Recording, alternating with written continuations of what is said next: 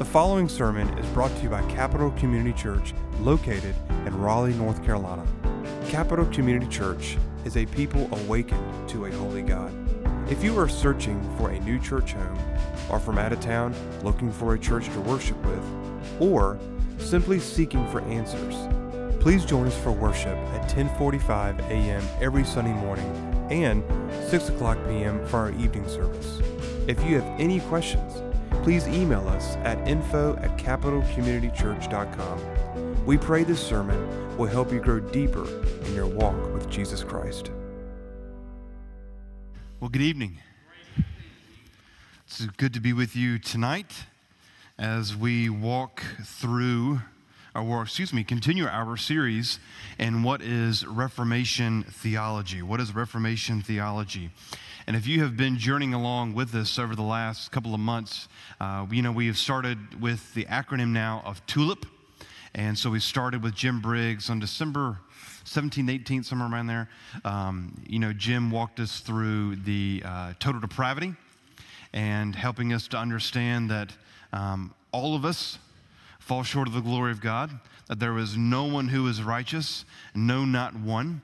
And Jim was crystal clear in the biblical doctrine of total depravity. And then last Sunday, Grant walked us through irresistible grace, the I in the acronym of TULIP, irresistible grace. And he did a great job of explaining for us God's irresistible call, his effectual call when he brings men and women to Christ, to saving faith. And tonight, I have the privilege of walking through unconditional election. Unconditional election. Before we get started, I want to start off with a disclaimer but before we move any further. Unconditional election is one of the probably most misunderstood and highly debated biblical doctrines out there. Now, of course, there's a lot of doctrines that people don't agree with and disagree with, don't get me wrong. But when it comes to unconditional election, it is a very, it's a major doctrine to try to unpack. I'd like to back up for you in just very briefly about probably 15, 16 years ago, or probably later than that, when Kenny Jones was just a young, strapping, good looking seminarian. And some things haven't changed. And, um, and so, with that, um, but in all seriousness, um, it was, it was in my early days at seminary where a gracious man of God, a, a faithful man of God, took me and a bunch of other guys and taught us the doctrines of grace, walked us graciously through them. And he did, we did it over the course of about a, about a year, a year and a half. And I remember that when it came to the U in TULIP, unconditional election, if there was one person who ran up against a brick wall, it was Kenny Jones. I didn't like it. I didn't like the way it sounded. I thought it was wrong, and you name it.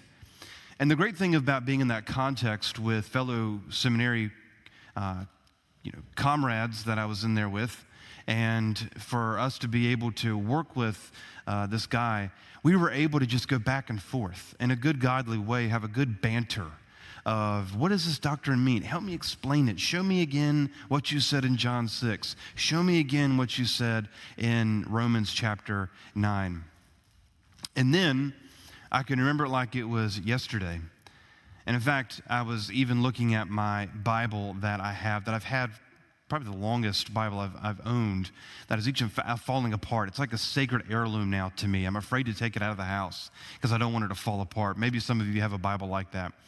But anyway, I remember in my quiet time when I was going through the book of Romans, just me and the Lord. And it was there in Romans chapter 4, of all places, that all of a sudden things began to connect.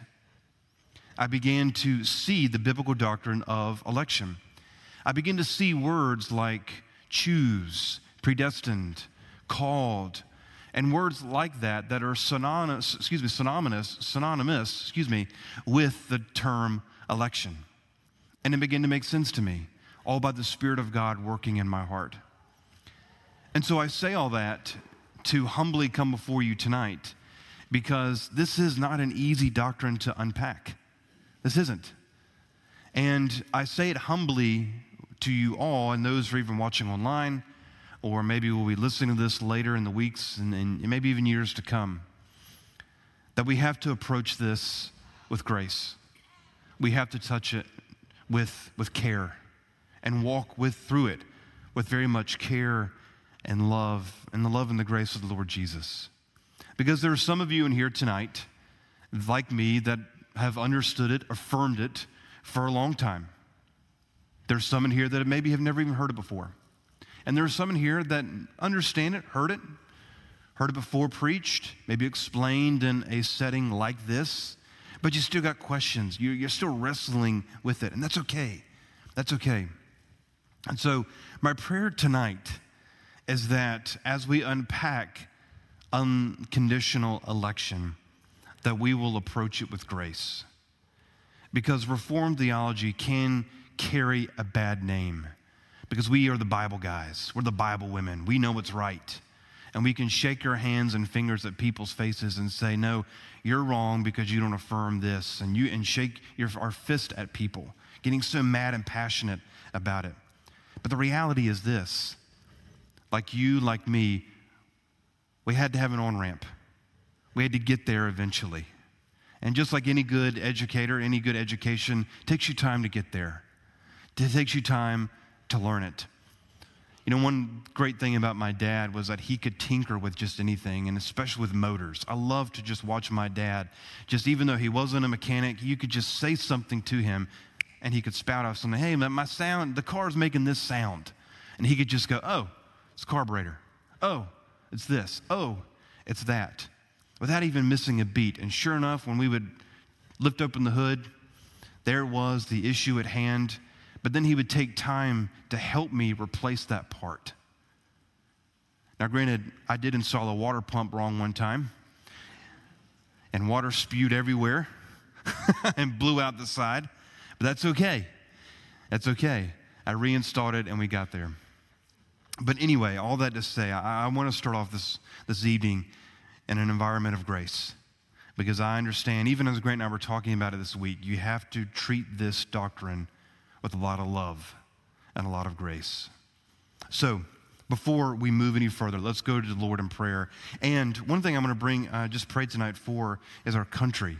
I was talking to Jim and JP just a moment ago. I haven't looked on the news today, but I understand that there's something going on, correct me, Jim, in Iran, if I'm not mistaken and so with our country. And so, um, not to bring an alarm, but I think there's, there's just been some activity over there. So we need to pray for wisdom for our president, members of Congress, um, and for things that are taking place in the Middle East. So don't look on your phones, just trust me, okay?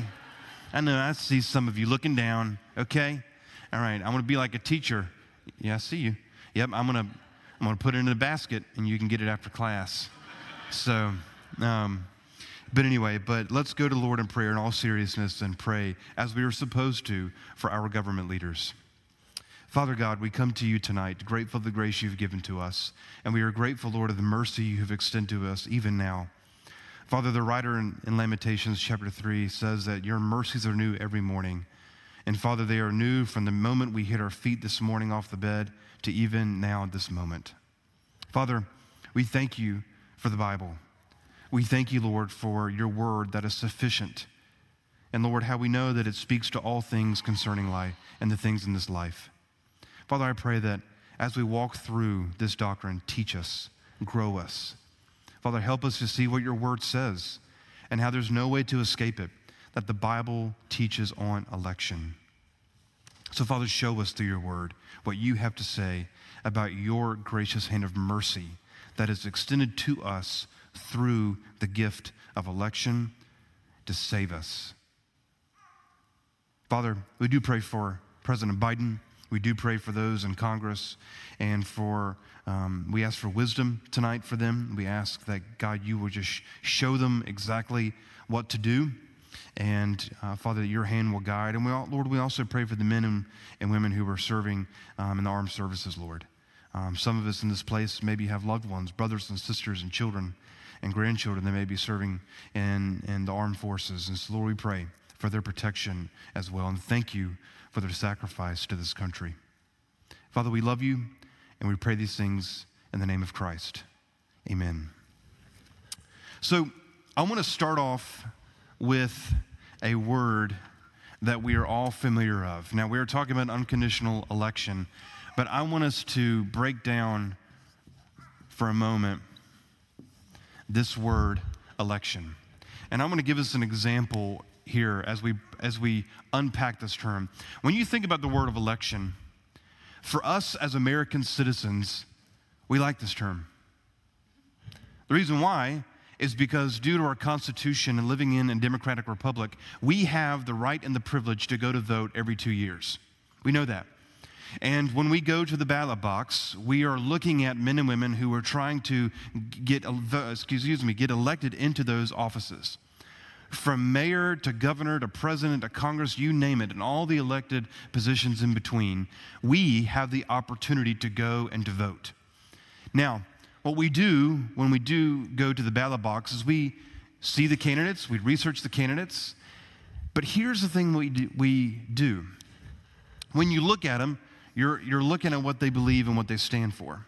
And so you say, I'm going to vote for that man or that woman for that position, whatever it may be in government.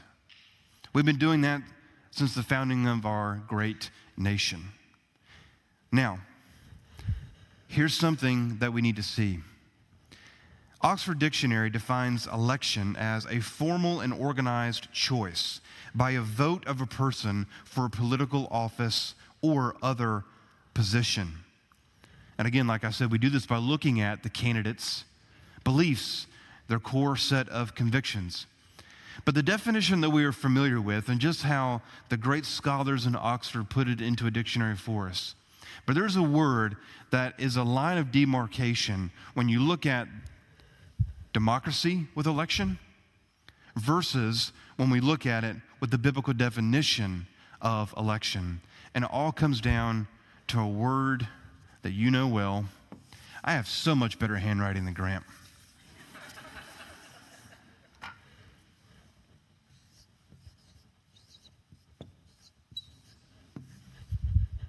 Choice. Choice. Again, going back to our example, we have a choice. We can vote for two candidates for that office. But the reason why I call it that word choice is because there, the Bible is clear. There is a divine balance that we see in Scripture where there is God's sovereignty over everything, including salvation, but there's also human responsibility. This morning, when we were walking through Exodus together, I read to you Proverbs chapter 16, verse 33, where it says that the lot is cast into the lap, but the Lord determines its decision. Or every decision is from the Lord, excuse me. But the reality is, is what we find in Scripture, as though God is sovereign over everything, including salvation, this word right here is something that we as believers need to understand. Again, going back to that balance of human responsibility and God's sovereignty, we need to know that we are responsible for our actions. We are responsible for our words, our deeds, our sinful, sinful behavior. We can go in Scripture many times and see that. Again, I, I call out, for example, David in Psalm 51. He confesses his sin not anybody else's, but his sin for murder and adultery. We see in Isaiah chapter 6 when Isaiah is in the throne room and he, be, he beholds the glory of God. Remember what he says? Woe was me. Isaiah is talking about his sin. He is the man with the unclean lips. And we make choices every single day in our life. We're going to make choices tonight, even now and even tomorrow morning when we start a new day. But the doctrine of election, this word choice, is something that you have to define clearly. And we have to approach it with very much grace and mercy. So let's jump right into it with election. If you have a pen with you, you can write this down if you would like, but this is Kenny Jones's definition that I'm going to give to you. So this is next to gospel. And so it's just, it's a joke, okay? It's a joke. All right. Lighten up. Here's Kenny's definition of election. God saves or chooses people into salvation based upon his own mercy and grace through Christ alone. Pretty good? Let me say it one more time. God saves or chooses people into salvation based upon his own mercy and grace through Christ alone. That's the definition of an election. Grant last Sunday introduced to us the canons of Dort, which they are the men that put together the acronym TULIP, where we get today for the unconditional election. They defined it as election is the unchangeable purpose of God, whereby before the foundation of the world he hath out of his mere grace, according to the sovereign good pleasure of his own will, chosen from the whole human race, which had to fall into their own fault from their primitive state into sin and destruction a certain number of persons to redemption in Christ, whom he from eternity appointed, the mediator, the head of the elect, and the foundation of salvation. That's some fancy language. Let me tell you what R.C. defines it as R.C. Sproul. It's our final destination, heaven or hell, is decided by God not only before we get there, but before we're even born. Sinclair Ferguson defines predestination, which again is one of those synonymous terms with election, as follows It means deciding on a destiny, deciding on the destination of the journey, and doing that before it actually begins.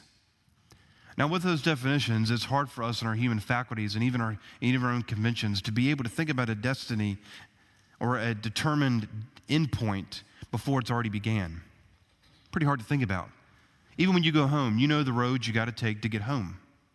But when you think about those definitions, before you're even on the road, the path is determined and the endpoint is determined.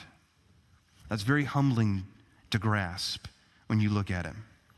So here's what I want us to do I want us to take a moment and look at this word choice in much more detail. And I want us to look again, I want, us, I want you to take your Bible and I want you to go back to Genesis chapter 12. Genesis chapter 12.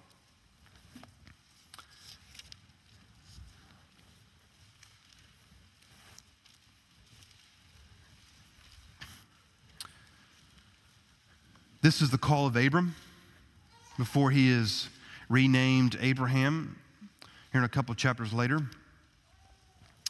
But I want you to see, starting in verse 27, actually 26.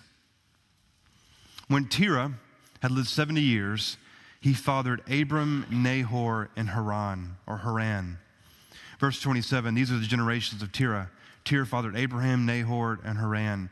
And Abraham fathered, and Haran fathered Lot. Haran died in the presence of his father Terah in the land of his kindred in the Ur of the Chaldeans. And Abram and his Nahor took wives. The name of Abram's wife was Sarai, and the name of Nahor's wife was Milcah. Then, verse 31, Terah took Abraham, his son, and Lot, his son of Haran, his grandson, and Sarai, his daughter in law, his son's Abraham's wife, and they went forth together from Ur of the Chaldeans to go into the land of Canaan. Okay, look with me in verse chapter 12, verse 1. Now the Lord said to Abram, Go from your country and your kindred and your father's house to the land that I will show you, and I will make you into a great nation. I will bless you and make your name great, so that you will be a blessing. The reason why I want you to start with Abraham is because he is a picture of faith. We see Abraham used all throughout Scripture for us to see as a mental picture of what true saving faith looks like. But here's the thing I want you to look at. When you begin to go back, and as we did very briefly at the end of chapter 11, you see that there are descendants coming from Abram's father, Abraham's father, Terah. That's his father. He has three sons Abram, Nahor, and Haran. But here's what I want you to see out of this Abraham is chosen. Abraham is chosen to go from his kindred, leave everything behind, and to go and to be a blessing for descendants he has no idea about. At this point, when you look at Abram's life, he's married, he's childless, but God is the one who chose Abraham, or excuse me, Abram, in the context of chapter 12. And the reason why I start with Abraham is because, like I said a moment ago, he is the father of faith, the faith to believe in God. And that's exactly what we do here. We see later in Genesis chapter 15, if you'd flip over maybe a page in your Bible, I want you to look when the covenant is made with him. And there it says in verse 6, and he said to him, So shall your offspring be. In verse 6 in chapter 15, and he believed the Lord, and he counted to him as righteousness. As righteousness. What Abraham is, is that he is showing us that the only way to be in the presence of God and to be saved is through faith alone. The example of Abraham is justification by faith alone. So the choice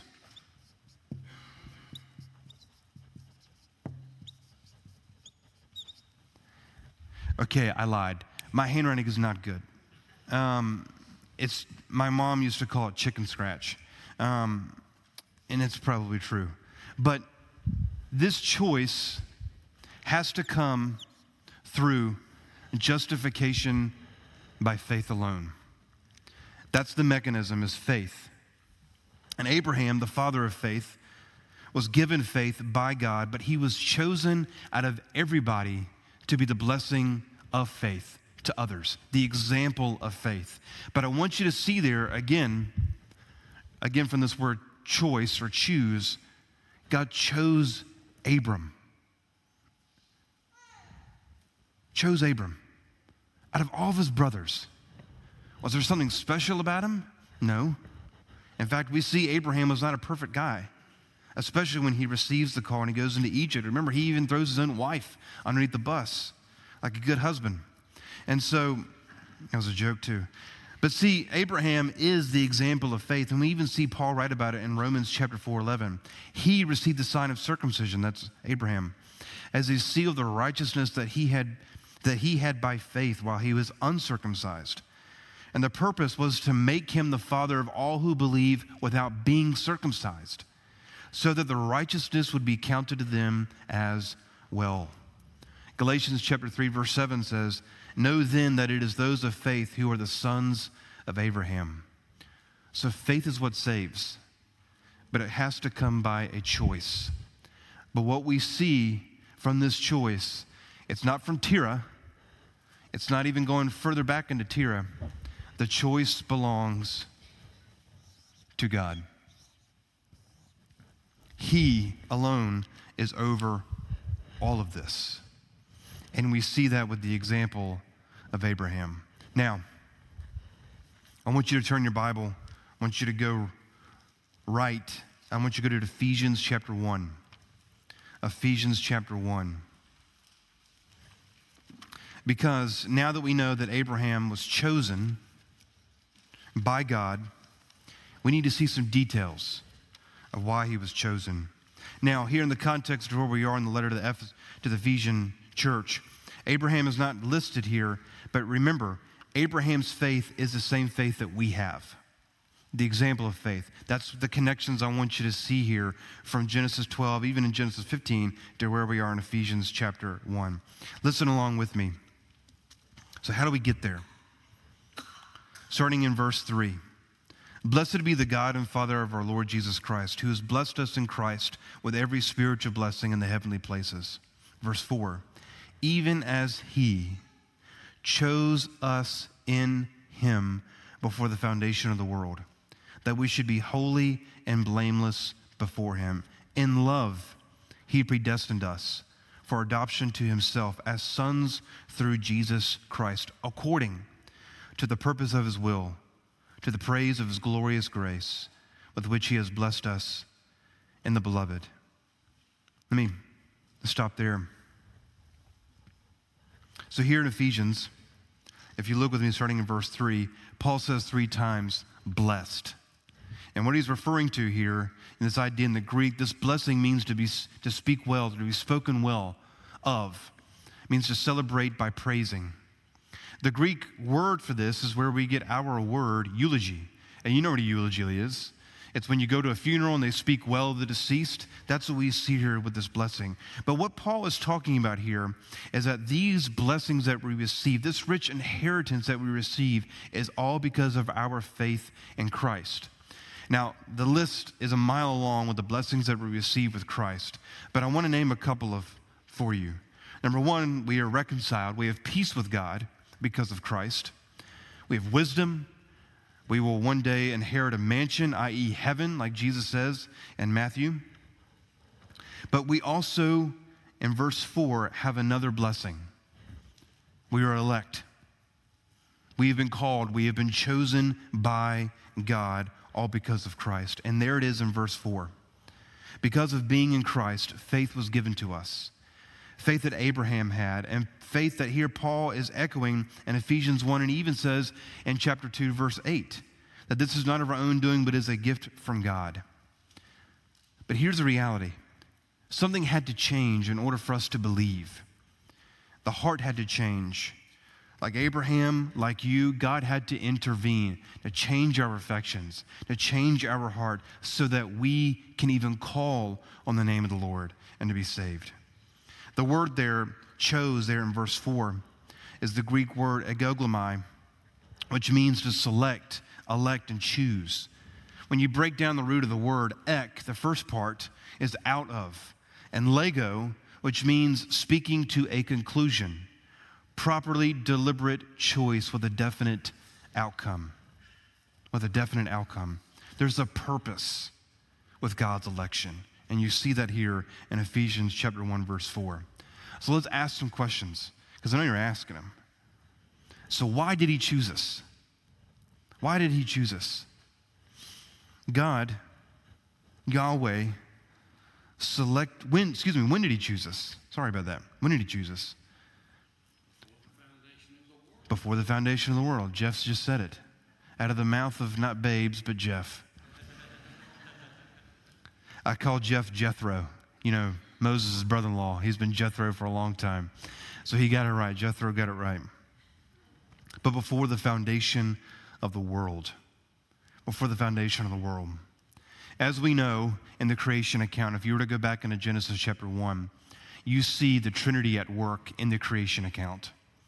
You find the Holy Spirit that was hovering over the face of the waters, and there, from God's own mouth, by the power and the work of the Spirit, you see creation take place. Here's the other thing we need to see. If you go back to Colossians 1 and that great Christological hymn, what you find also, and this goes back to the creation account, everything flows out of Christ.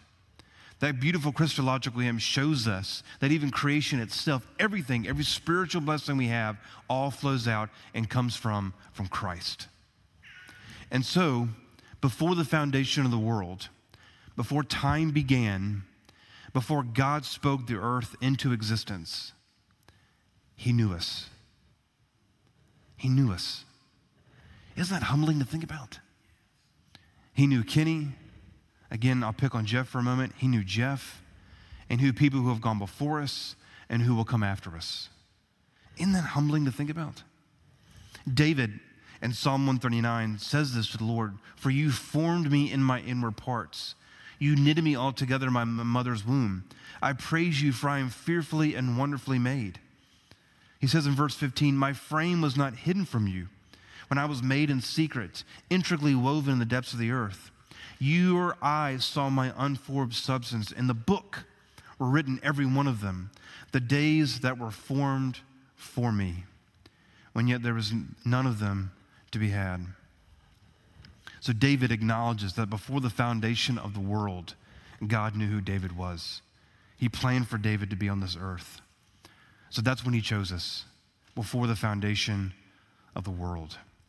Now, why did he do this? Why did God do this? Here's the good part. Look with me with this key word in verse 4, the very end, in love. In love. If we're honest with ourselves, that is one of the deepest and most personal affections that we can feel. We all want to be loved. There's something special about being loved by someone. When someone says, I love you, and they mean it, it's something, it's really, it just warms your heart instantly. Think about a parent or a grandparent or a spouse or a dear friend or, or, or a relative. When they say that I love you, warms your soul. And here, with the doctrine of election, the doctrine that is regard to salvation of your soul, why did God do this? He did it in love. And there in verses 1 through 5, we see the entire Trinity scene right here. Here in the Godhead, and his own attribute of love was given to us in order to believe. That's why he shows us. 1 John 4:19 says it best, we love because he first loved us. It's exactly right. He had to do something though. And out of his love, like Grant walked through last week with irresistible grace, he had to change your heart. He had to change our affections. Because what Paul does from Romans 1, chapter 18, all the way to Romans chapter 3, verse 20, shows us that there is no one righteous, no one. All fall short of the glory of God, whether Jew or Gentile. No one is perfect on the face of this earth. So something had to happen, something had to initiate faith. And what we understand is that God is the one who changed our affections, changed our heart by his sheer and by his act of love towards us. That's the transaction we see here, and it all took place in love. Because remember what Jeremiah says in Jeremiah 17 that the heart is deceptively wicked. Above all things, who can understand it? We are held captive to sin, and unless the creator of the universe does something, we're dead in our trespasses and sin. And we have to see that here, even in Ephesians chapter 1, verses 1 through 5. It's amazing to, th- to read verse 4, to see that before the foundation of the world, the Lord knew out of his grace and mercy those to whom will have salvation. Again, I go back to those definitions, like I said just a moment ago, in defining election for us. The whole idea there, and you can see the, the, the vein that runs throughout each and every one of them, is that the Lord knows the destination at the end. It's very much similar to a parent doing something for one of their children. They don't even know it's happening. Yet, out of love, they're preparing the way for them. That's what we see from God Almighty. And there we see the work of election taking place. There's a determination, there's a purpose to it all. Now I want you to go to your left to Romans chapter 8. And I want you to see this again, this continued theme of there's a purpose in the doctrine of election. Look with me, starting in verse 28. Very famous verse. And we know that for those who love God, all things work together for good. For those who are called according to his purpose. Here it is. For those whom he foreknew, he also predestined to be conformed to the image of his Son, in order that he might be the firstborn among the brothers. And those to whom he be predestined, he also called. And those he called, he also justified. And those he justified, he also glorified. You see the purpose of our election? The reason why I call that out for you to see is that this is not some grand idea that God thinks about while he is living and active. There's, there's a purpose behind it. And we're going to get to more details here in a minute, but I want you to see the connection there from Ephesians chapter 1 to here to Romans chapter 8 because God's election has a purpose. And we see that, and it all flows out of love. All right, let's go over to Romans chapter 9. Turn over one page as Tommy Nelson says, the Mojave Desert of the Bible. Tommy Nelson has said this before. You know, he always says if your church is too big, just preach through Romans 9 and you'll have a split. Um, so, can't be true on some accounts. Um, but anyway, but here in Romans 9, let's walk through this briefly. So, Paul says in his opening statement, I am the speaking truth in Christ. I'm not lying. My conscience bears witness in the Holy Spirit that I have great sorrow and unceasing anguish in my heart. For I could wish that I myself were accursed and cut off from Christ for the sake of my brothers, my kinsmen. He's talking about Israel here, according to the flesh. They are Israelites, and to them belong the adoption, the glory, the covenants, and the giving of the law, the worship, and the promises. To them belong the patriarchs of the race according to the flesh as Christ, who is God over all, blessed forever. Amen. What Paul does here in Romans chapter 9, verses 1 through 5, in his opening statement, is he's going back to Romans chapter 2. He's saying here that his Jewish brethren have missed the mark. They've been given everything they needed for salvation the law, circumcision, everything, but they failed to grasp what true saving faith is all about. They have forgotten what justified Abraham. And so, Paul says, Is the word of God lost? Is it void? As he says in verse 6, has it failed? And he says, No, it hasn't. And there in verses 6 through 13, even though the Jewish people have missed the mark, how they missed how their father Abraham was justified, Paul emphatically says the word of God did not fail. It is living and active, and it will never return void. And Abraham's time and even into now. And so, God, through this message of faith, the Redeemer God, who made Abraham believe, who saved Abraham, is showing us now who the true Israel is. And the marker is faith. The marker is faith. And then he says it there For not all who are descended from Israel belong to Israel, verse 6. And not all are children of Abraham, because they are his offspring. But through Isaac should her offspring be named. So then, Paul has a brilliant mind, starting to work upstream.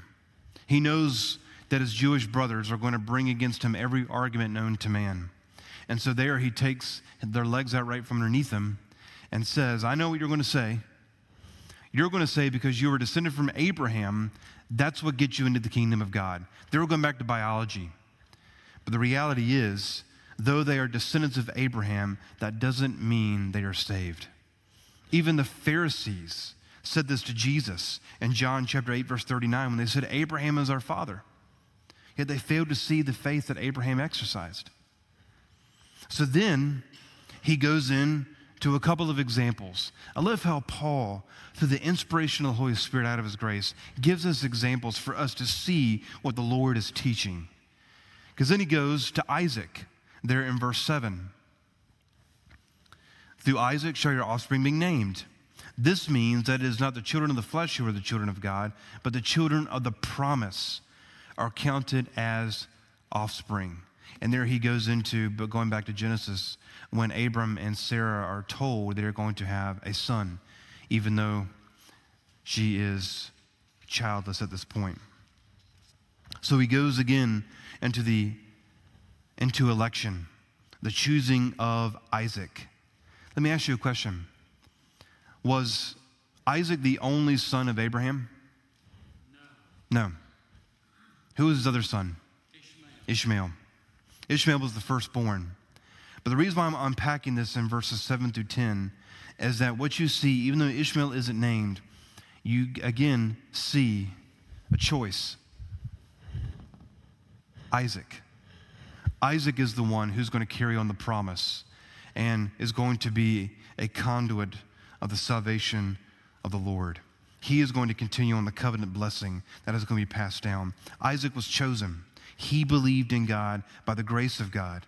He is the one who's the inheritant, is going to inherit, inherit his father's faith, and that's going to go on to the next generation and the next generation after that. But then look, Paul goes into another example of children who are not even born yet. Look with me, verse 10.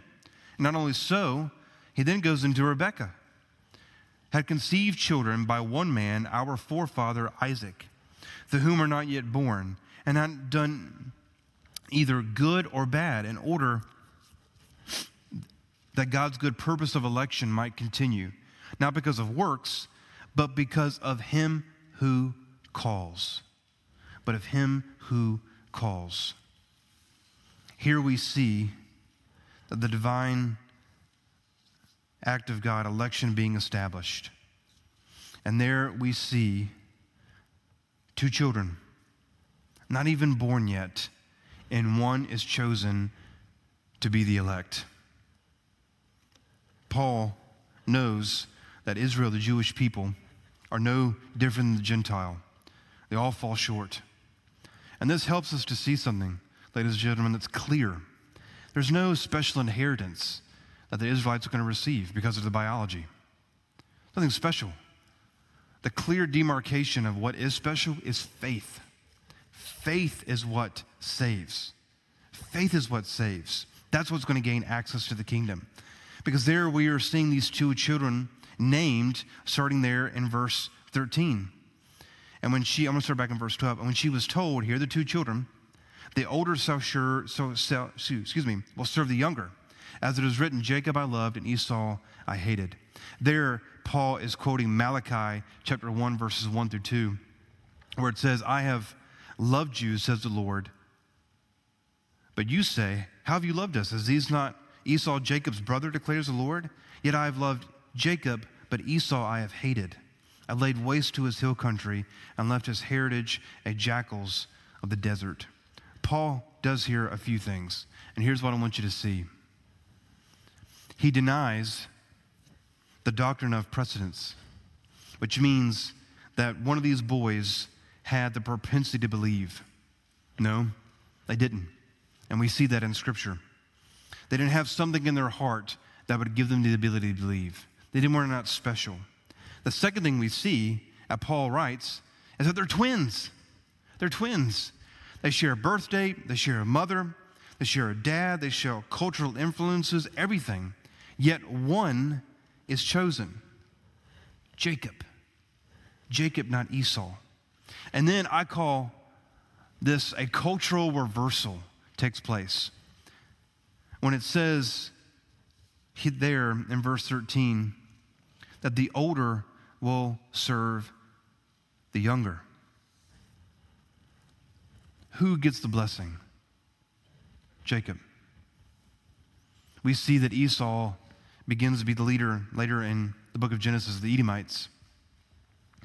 But there, what we find is that Isaac, excuse me, Jacob is chosen. And that's what we see. He is chosen to be an act of God's salvation. And there again, we see God's freedom and election. And it does go against human conventional thought. And that can be very hard to understand, and I, and I get that. But we see this in Scripture that God has a purpose, and it's Jacob I loved, not Esau. And then he goes on in verses 9 through 14, four, excuse me, 14 and 18. And Paul goes into a deeper aspect of divine election. And this is where we have to be humble and gracious in this journey. He goes into the example of Pharaoh. First, he quotes Exodus chapter 33, verse 19, when God passes Moses in the cleft in the rock, and he says there that I will have mercy unto whom I have mercy, and I will show compassion to whom I have compassion. He says that there in verse 17. So, there, what we find is that out of all the attributes that God speaks over to Moses, there we see the doctrine of election unfold. And it is seen through God giving mercy on some and not on others. The second thing we see in verse 16, again, Paul is throwing out human will or human effort or works in the doctrine of election into salvation. So then it depends not on human will or exertion, but on God who has mercy. A person is justified by God alone calling them, not by works, there is no act that we can do to save ourselves. Paul says that in verse 16. Everything is based on the mercy of God, the gracious hand of God. And there, here's where the doctrine gets tough. It says in verse 17, For the scripture says that Pharaoh, I have raised you up that I might show my power in you. My power in you. Here's reality that we need to see here is that Paul, as he's talking about the doctrine of election, is also preaching the truth of the doctrine of heaven, but also hell. Pharaoh, as is quoted there in Exodus chapter 9, 16, was raised up to be a part of Israel leaving the promised land. But what we find is that Pharaoh's heart is hardened. Now, the question needs to be asked Did God harden Pharaoh's heart? God did not force anything to happen. Pharaoh, an unbeliever, had sin in his heart. He's doing this. He's mistreating the Israelites, putting them to slavery. He was a sinner with a sin in his heart. But God simply let sin, his sinful heart, do its thing and harden. Some theologians even say that God passed over his grace over Pharaoh, meaning he relinquished his grace over Pharaoh. And I believe that is an accurate statement as well. And again, that's where we have to treat this with grace and balance. Because what we see is the truth is that Pharaoh's heart was hardened, and God allowed it to be hardened, but yet it was used a part of the salvation story of Israel.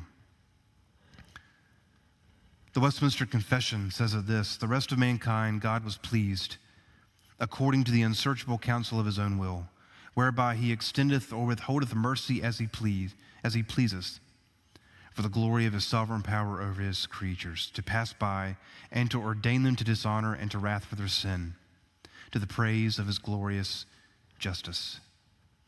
This is hard to understand, but this is what the Bible teaches that some are predestined to receive and to, the glory of God and to see it, and some are not. And that's what we see with the example of Pharaoh.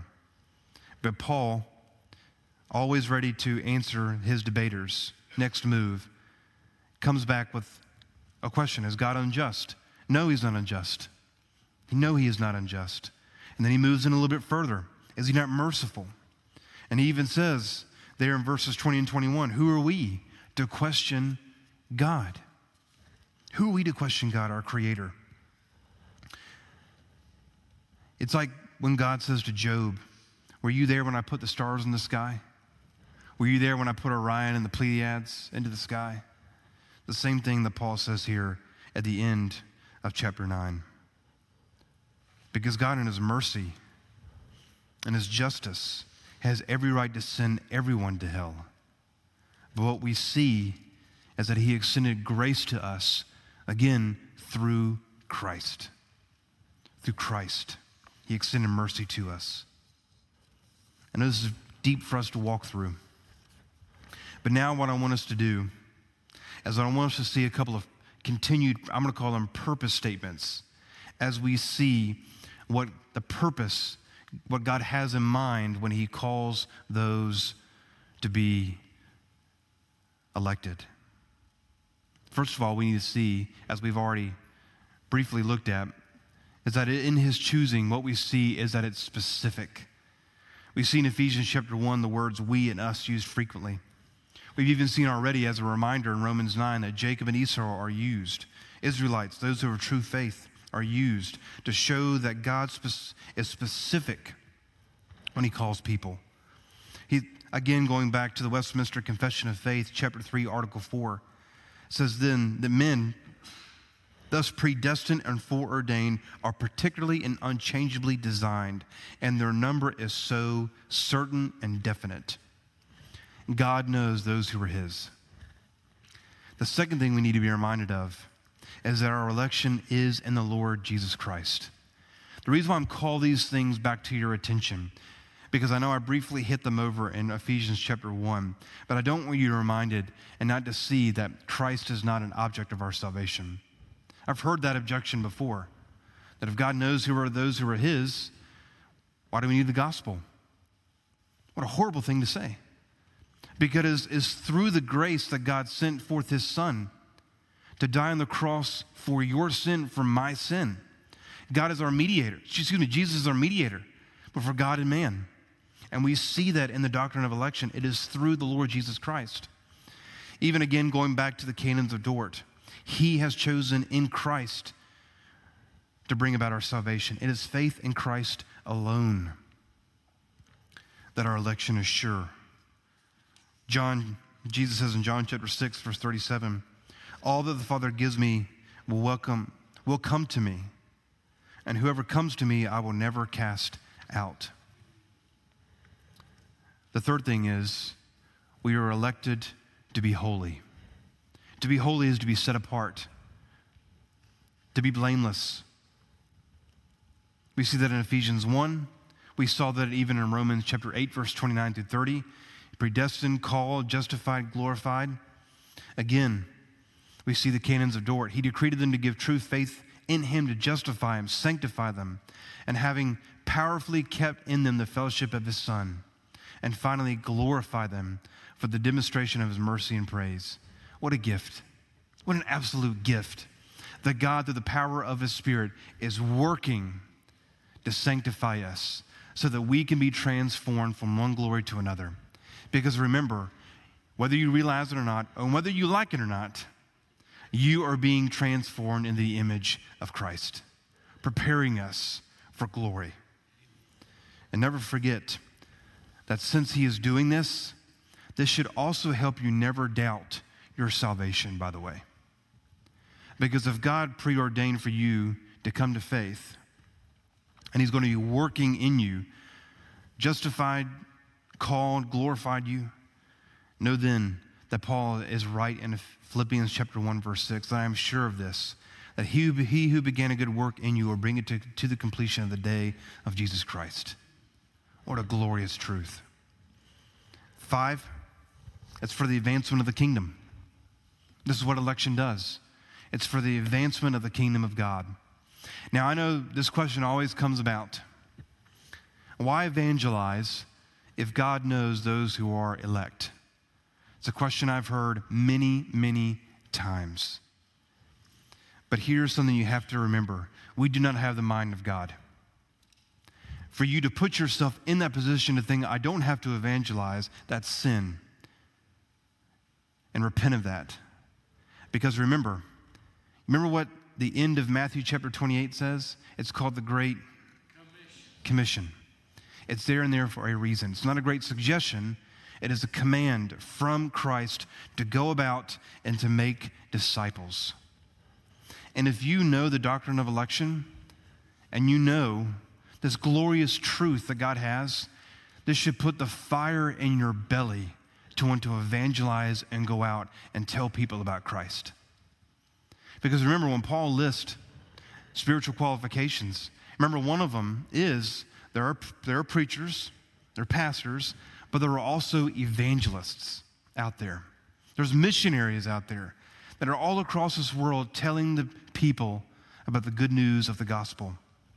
I love Charles Spurgeon's quote when he says, when people ask him why evangelize if God knows those who are his, he says this If God would have painted a yellow stripe on the backs of the elect, I would go around lifting shirts. But since he didn't, I must preach whosoever will. And when whatsoever believes, I know that he is one of the elect. Ladies and gentlemen, God has used the power of the gospel, the means of preaching, declaring out of your mouth through the word of God to save sinners. Just the other day, I think I said this in a sermon not too long ago. I was sharing the gospel with somebody in Karen Village with Grant, and I was getting to the gospel, shared it to him. The guy wanted nothing to do with it. The reality is, I can't coerce that man to believe. All you and I are charged to is to be faithful to the gospel and to preach it and declare it. Grant mentioned again Tommy Nelson, and I love one of his quotes. He says, I preach the gospel and then I go home and have an ice cream. That's exactly what we do. And it's amazing to see the Spirit of God work in the hearts of people. I think about one of my good friends who came to faith later in his life, and I remember him telling me how he got to faith, and he said, Actually, the man who shared the gospel with me, it actually took place a couple of months ago. But what you saw is the Spirit of God working in his heart for him to come to faith in Jesus Christ. And he couldn't get out of his mind, he said. Couldn't get out of his mind. And so he jumped into the Gospel of Mark, read it, and now he is one of the brethren. Fourth, it is for the glory of God. Paul says in Ephesians chapter 1, to the praise of his glorious grace. Verse 1, verse 6. Ephesians chapter 1, verse 12, in order that we might praise, be for the praise of his glory. And there's so much more we can say on the doctrine of election. But what we need to see Here's some other verses you can write down. 1 Corinthians chapter 1 verses 26 to 28. For consider your calling, brothers, not many of you are wise according to the worldly standards. Not many of you are powerful, not many of you are noble birth. But God chose what is foolish in the world to shame the wise. God chose what is weak in the world to shame the strong. God chose what is low and despised in the world, even the things that are not, to bring about things that are. That are. Not sure if you realize, but you're weak like I am. I don't have noble birth like you, but yet God, in His kindness and His mercy and His grace, chose you, elected you. John chapter 10, verse 26 and 30. Jesus answered them. He said, As I told you, the works that I do in my Father's name bear witness about me. But you do not believe because you are not among my sheep. My sheep hear my voice, and I know them, and they follow me. I give them eternal life, and they will never perish, and no one will snatch them out of my hand. My Father, who has given them to me, is greater than all, and no one is able to snatch them out of my Father's hand. I and the Father are one. I want you to go to one more passage in your Bible with me as we're closing our time. I want you to go to Deuteronomy chapter 7. Deuteronomy chapter 7.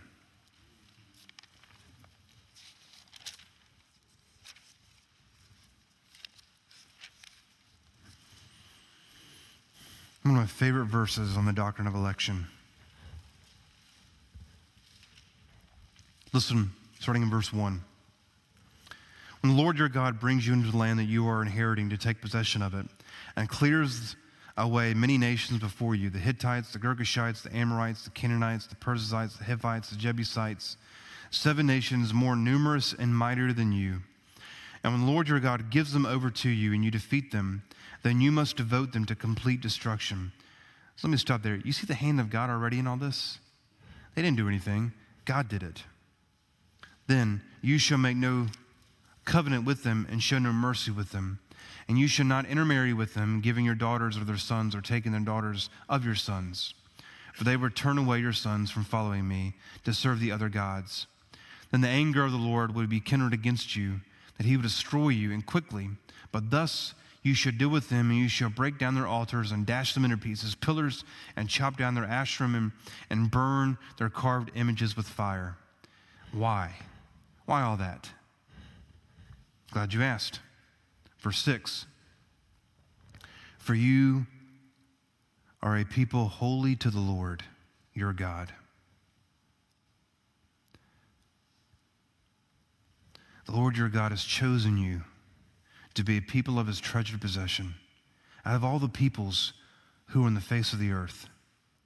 It is not because you are more in number than any of the other people that the Lord set his love on you and chose you for you are the fewest of all the peoples. But it is because the Lord loves you and is keeping the oath that he swore to your fathers that the Lord has brought you out with a mighty hand and redeemed you from the house of slavery, from the hand of Pharaoh, king of Egypt. Know therefore the Lord your God is God, the faithful God, who keeps his covenant and steadfast love with those who love him and keep his commandments to a thousand generations. Let me stop there.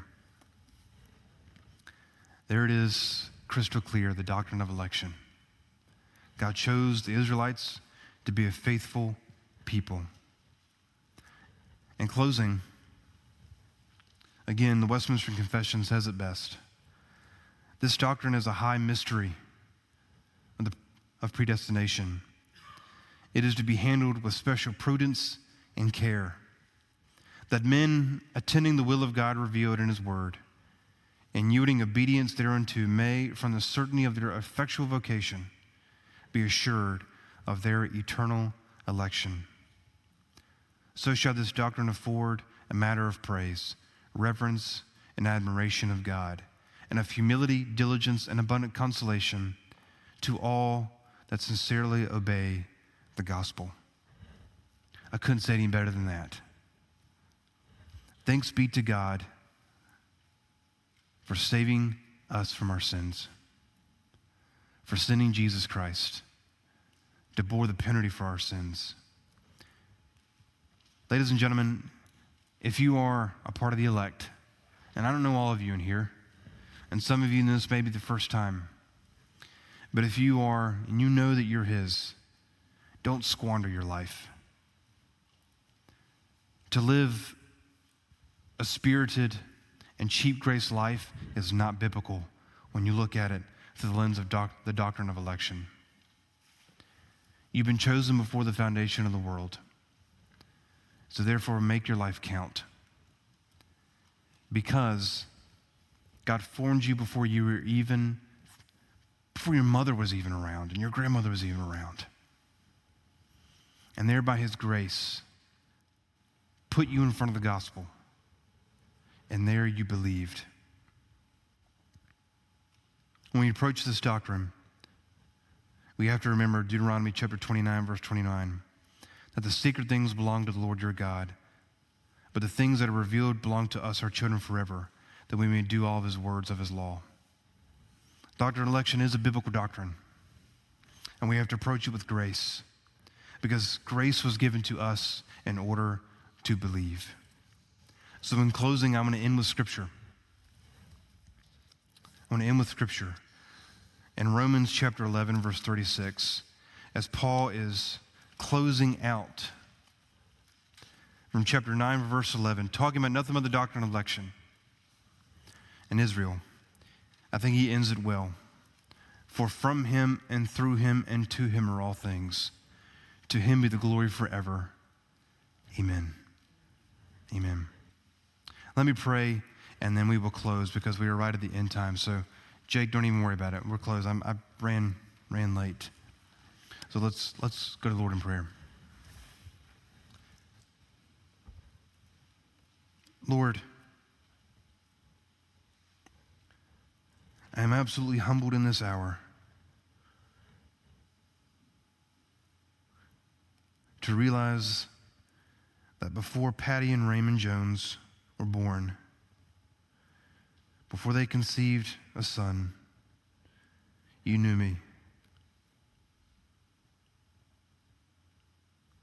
Before my grandparents were even on this earth, you knew me.